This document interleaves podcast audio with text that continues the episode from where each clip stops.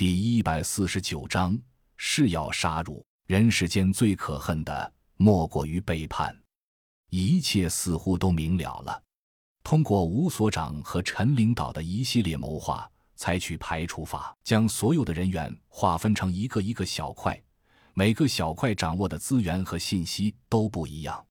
经过一系列排列组合，根据战果，最后的交集只有三个人：洛奇、刘丽丽和。小邱，而洛奇和刘丽丽是参加了研究所的紧急集合，上了飞机的。如果是他们，这个计划不可能成功的。所以答案就只有一个小邱。可是为什么呢？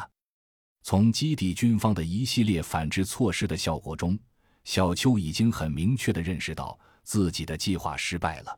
但他并不慌张，因为他们没有证据。是的，证据。所以他虽然意外。却并没有急于脱离基地，而是依然故我的做着自己的事。他没有料到自己已被锁定吗？还是有所倚仗呢？当吴所长带着众人出现在他的工作间，飞机是爆炸了。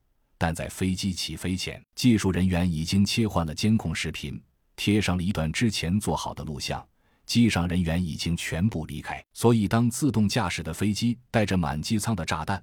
制裁了所有的飞行怪物之时，吴所长已带着全体人员返回了基地，兵分两路，大部分去支援反攻的团队，少数精锐跟着吴所长一起直奔研究所内部小邱的工作间。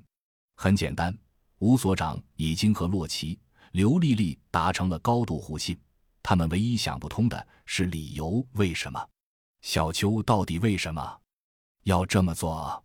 从 TJ 到现在。到底是为了什么？他要做出这样的选择，这也是吴所长问他的话。令人意外的，他否认了。你们在说什么？小秋如实说：“我们不是取得了胜利吗？你们这是要干嘛？”小秋一脸的无辜。吴所长沉默着，并不急于得到答案，而是盯着小秋，许久才再次问道：“为什么？”小秋一脸茫然，刚要答话。洛奇已然拔出长刀，唰的一道白光，兜头盖脸向着小邱砍去。